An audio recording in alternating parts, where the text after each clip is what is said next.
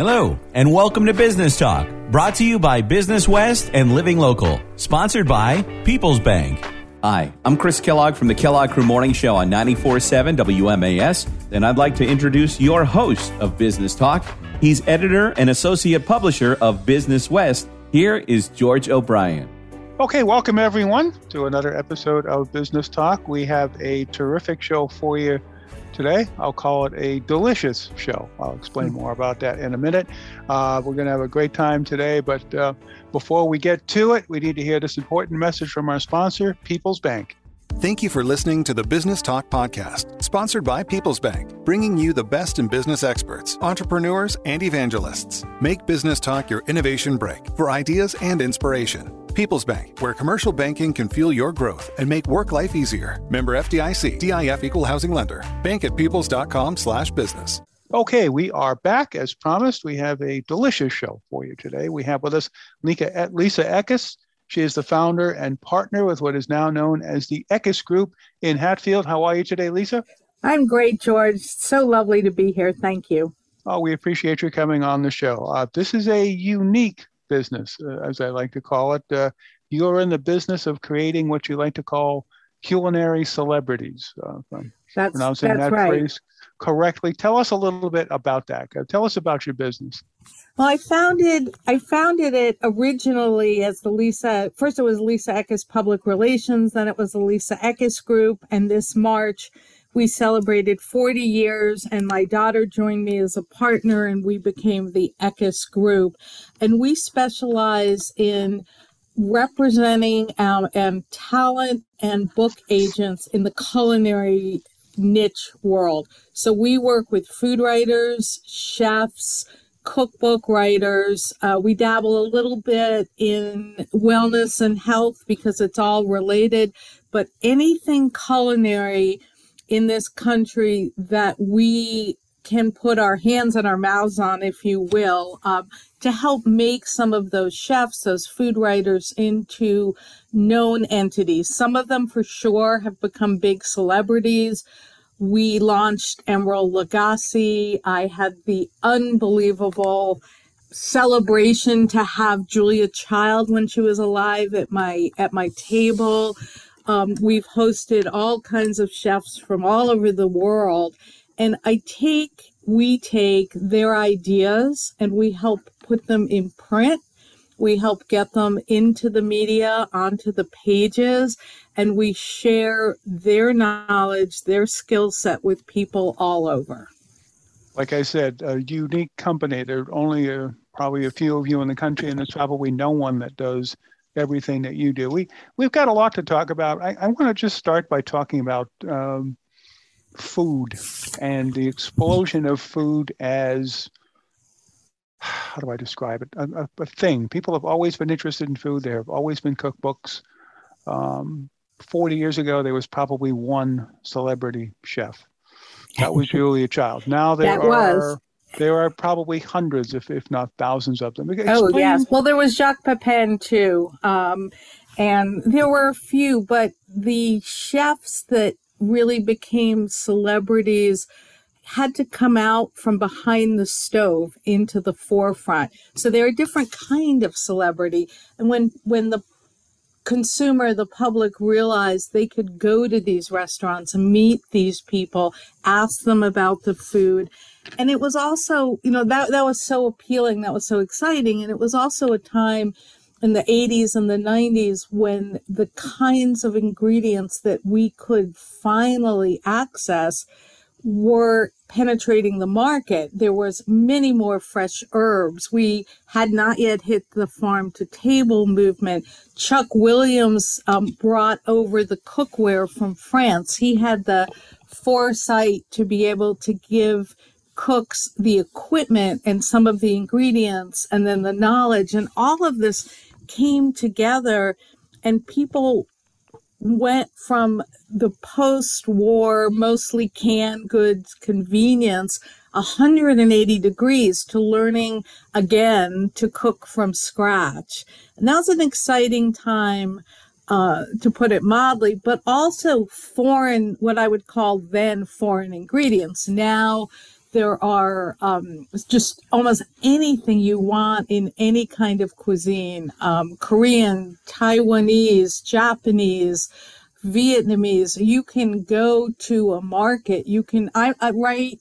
Um, last week, I spent half a day making three new Taiwanese recipes from one of our cookbooks. And I had almost all the ingredients in the house. It was remarkable. So the phrase people use is, is foodies. It's not a new term, but explain in a little more detail how this happened and, and now food is just this enormous business with all kinds of elements to it. Like you well, said, cookbooks, think, TV shows, right. cable networks, um, podcasts, podcasts um, like blogs. People have a real insatiable curiosity. And what's some the one of the main ways that cookbooks have changed over these decades is that rather than offer simply recipes that one follows, the books started to reflect in a deep dive the cultures of food. And so, like some of the cuisines that I just mentioned, uh, late 80s, 90s, you started to see these deep dives into what is Vietnamese cuisine? What is uh, Japanese? What are the elements of it? And people were traveling more. And when they traveled, they came home and they wanted to continue their experience, whether that meant going to a restaurant that served that cuisine or in some cases, creating it at home. And it's a way to understand a people and a culture and the history. It's so much more than a half a cup of this and a teaspoon of that. Interesting. So you do this all from Hatfield, Massachusetts. That just doesn't sound logical. It sounds like this, this needs well, to be in, in Manhattan, uh, and you were in New York. I was. But, uh, right. Explain to us uh, how you came to Hatfield and and how you can carry. I mean, now I guess almost anybody can carry on a business. Well, now the remote is the norm. When I left Manhattan, which was in 1983, I left. I left for love, and I came up here to the valley and there was not the kind of work that I had done. I had been working for Crown Publishers, I had worked for Random House, and I was doing uh, book PR, sending authors with new books on the road to promote them. There was nothing like that, and there was not any definition of remote at all. I was one of the first freelancers, if you will, and I just I, I didn't know anything. I knew my my my uh, profession, but I didn't know how to create something remotely. So honestly, I made it up. I wanted to keep a job I loved doing. I talked to the company. I got them to let me work from my home office. That expanded over the years. Um, at our peak, we were about 11 employees. We have worked on thousands of cookbooks over the years uh, about 20 years ago, I shifted from PR to agenting. So I like to say we make people's dreams come true. Uh, you have an idea for a cookbook. There's a long process. It's not just I have an idea, publish me, but we help people figure out do they have a saleable idea, a marketable idea? What goes into a cookbook proposal? We created a course online specifically around what do you need to do to get an agent and then with an agent, hopefully a publisher. Hmm, interesting. So stop right there for a second. What makes a cookbook a good cookbook? And, and there's I mean, years ago, like I said, people had the joy of cooking in the kitchen. They probably had a few others. Now, mm-hmm. we're going to get to your library in a few minutes, but uh, now people have dozens of cookbooks on all these different subjects, and there's probably people out there thinking right now, uh, "I'm a good cook. I can write a good a good cookbook." Right. What, and what, if you what, have family, if you have family recipes, that doesn't mean you should publish with Random House, but you might want to put together your own version. It's very easy to create something that has legacy uh, for your family. But what makes a good cookbook? First and foremost, the recipes have to work. we'll often hear people say, Oh, I tried this recipe and it didn't work, or it, it, the it was too much batter for the pan or i didn't it was too much salt or there was an ingredient listed in, in the top of the recipe but never in the body or, or the methodology part. So a, recipe has to work and it has to have ingredients that people understand and that have access to.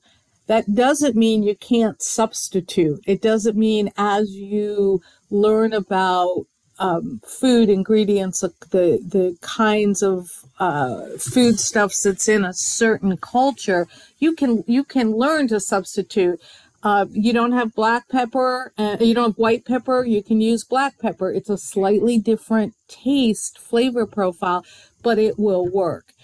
Uh, a, a cookbook also needs to literally tempt the senses you want the food to look good on the page when you read it, to look at the pictures, to say, I think I can make that. It should be doable. There are always aspirational cooks who will spend three days cooking one recipe from the French laundry. That's a lot of fun, but that's not how most people work. They need to get dinner on the table. The other thing about a cookbook is what's the topic? how do you cook if you're a vegan or do you eat a lot of seafood? Find recipes by someone that you trust. So, for instance, Dorie Greenspan is an extraordinary dessert person, cook, baker. Anything that she puts out, you know, a hundred percent is going to work. So it's, I'm not saying don't, don't dabble, don't try other people, but you will learn to rely on um, certain cooks and writers. And a lot of chef recipes don't always work because they're used to vast quantities. Uh, they're having three, four, five sous chefs in their kitchen. So, you know, you have to you have to look at it and decide how much do you want to experiment. Uh, I also think a good cookbook should teach you something. There should be aha moments. I didn't know why they use this ingredient. I didn't understand the difference between um, Indian uh, Indian cinnamon and Vietnamese cinnamon. What's the history of why and how a people were conquered or wars or different influences. The pizza we have in America happened after the GIs came home, but it's actually not very much like the true pizza in Italy. So you hmm. have to, you don't have to understand it, but I find it absolutely fascinating. I geek out on all of the origins of food and ingredients and cultures. Okay. You're listening to Business Talk, a podcast presented by Business West in partnership with Living Local and sponsored by People's Bank. We're talking today with Lisa Ekus. She is the founder of the Ekus Group in Hatfield.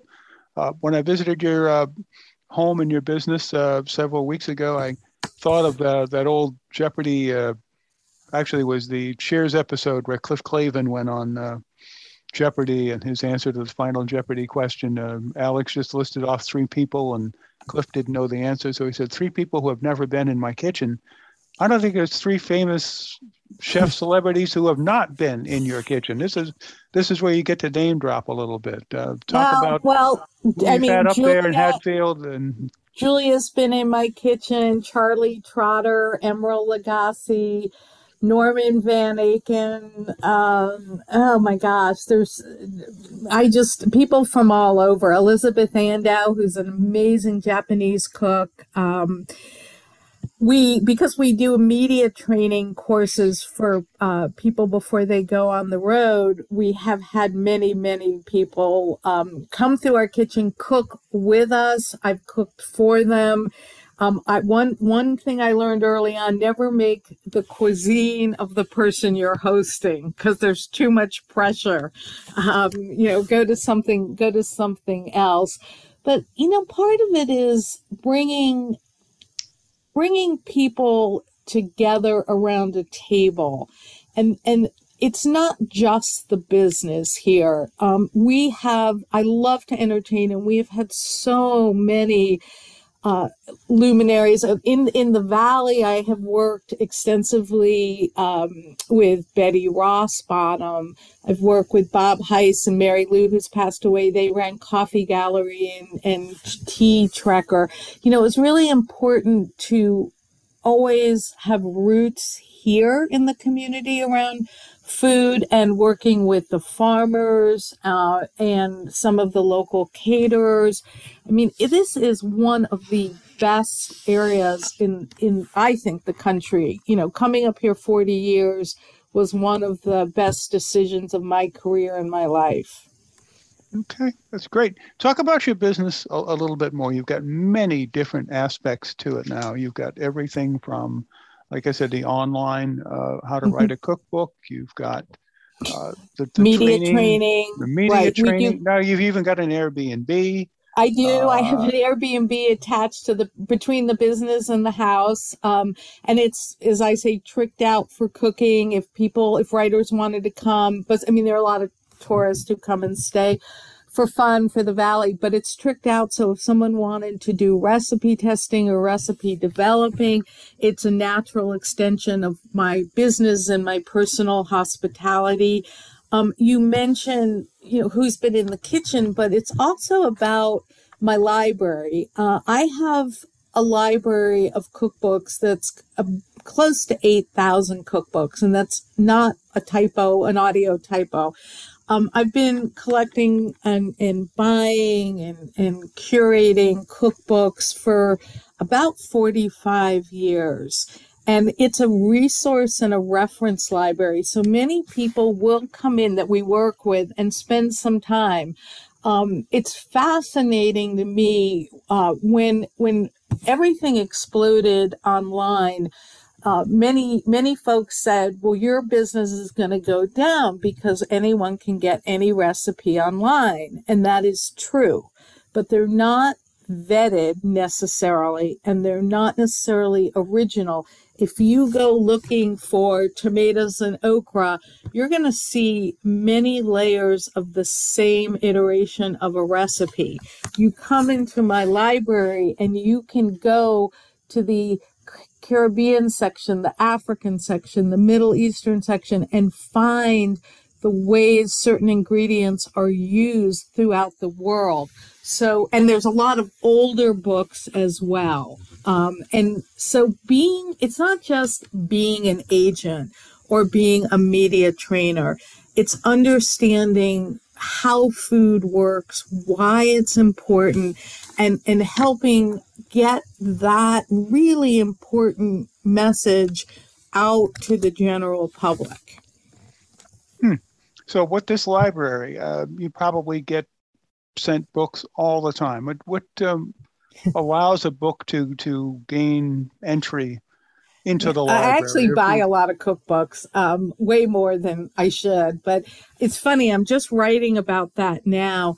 Um, it's a very personal, individualized choice, it has to interest me first and foremost. And what interests me may be different than someone else.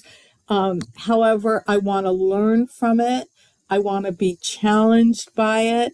I might know the author. I might have worked with an author on book, a certain book, and they have others that I was not part of promoting or publishing.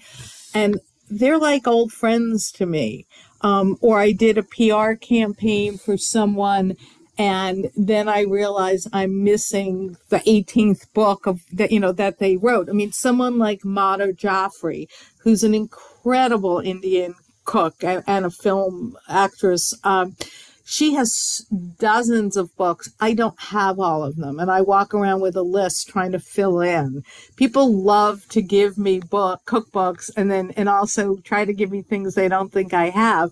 Um, my staff, when we turned 40 in April, they gave me a brand new book on cookbook on Borneo cooking. We all had to look up where Borneo was, but I didn't have it. And it's really bizarre, but it's fascinating too. So I can learn about culture. And when you learn about culture, you learn about community and you connect with people. And I would like to think it helps us open, you know, our hearts, our table, our kitchens. Um, there's so much now in this world with people um, having to relocate, immigrants and all. And isn't it something to understand how to welcome someone to the table with the food that they grew up with? Hmm. In the time we have left, I, I probably an unfair question, probably a question you can't even answer. What do you like to cook the most yourself? Oh, that, I thought you were going to ask me what my favorite cookbook was because that's the no. one I can't. That's the one I can't answer. It's like saying which is your favorite child, but I do have favorites and categories. Um, I I go there's a lot of things I cook repetitively. The obvious is a lot of my mother's recipes because the, that's what I grew up with. I mean, she made a mean brisket. I make that a lot. I love Michael McLaughlin's recipes. He's long out of print and gone from this world, but his recipes work. I'm cooking my way right now through a brand new book. Pub date is today. Brian uh, Brian Noyes, the Red Truck Bakery Farmhouse Cookbook you know, those are because it's new, it's different. He's one of my authors. And I also cook a lot of Asian food. That's my go to cuisine. Okay. I don't know about you, but I'm hungry. Hungry. I think, I I'm, hungry gonna. I think I'm going to go to lunch. Uh, anyway, Lisa, thank you for coming on the show today. We really appreciate it. That was my very pleasure. informative very appetizing, if you will. So, well, we'll have to have you around the table sometime, George. Thank you I, so much. I eat a lot. I love to eat. So. That's okay. I cook okay. a lot. Bye Very bye. good. Thank you. It's a perfect match. Thank you for coming on. And thank you to all of you for listening in. This has been another episode of Business Talk, a podcast presented by Business West in partnership with Living Local and sponsored by People's Bank. I'm George O'Brien, the editor of Business West. We'll see you next time.